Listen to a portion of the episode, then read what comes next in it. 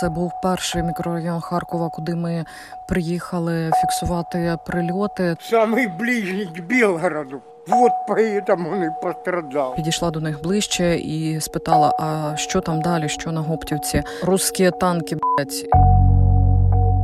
Якщо чесно, я не знаю про п'ятихатки нічого. Я, мабуть, там навіть ніколи не була. Ну, люди, які там мешкають, вони розповідають, що вони зовсім інший світ. З 24 лютого ми нікуди не виїжджали. От е, Тому що місто це місто, а п'ятихатки. це друге. Я думаю, що п'ятихатки це, мабуть, наукова слава Харкова. Ну, ми працюємо, а що діло? Умних дітей в нас, к щастю, в Україні багато. Коли говориш про Харків, говориш про інститути. а Якщо говориш про інститути, то згадуєш п'ятихатки. Фізики потрібні не, ті- не тільки Україні, а й всьому світу, а українська фізика є фізика.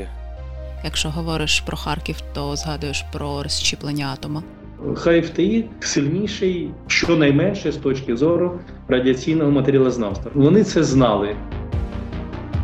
Якщо говориш про розщеплення атома, то згадуєш про п'ятихатки. Стій, зупинись. Е, потім згадуєш про Ландау, потім згадуєш про, Е, про, про, про фільм, який знімався про Ландау. Цим подкастом ми відкриваємо серію матеріалів про райони воєнного Харкова. Починаємо з п'ятихаток, півночі міста, одного з тих напрямків, звідки російська армія прорвалася у Харків. Чутки ходили, що до обіду Харків здадуть. Як вистояли і як живуть п'ятихатки? Слухайте у подкасті Тетяни Федоркової та Ксенії Чишко на сайті Медіапорт та саунд-платформах.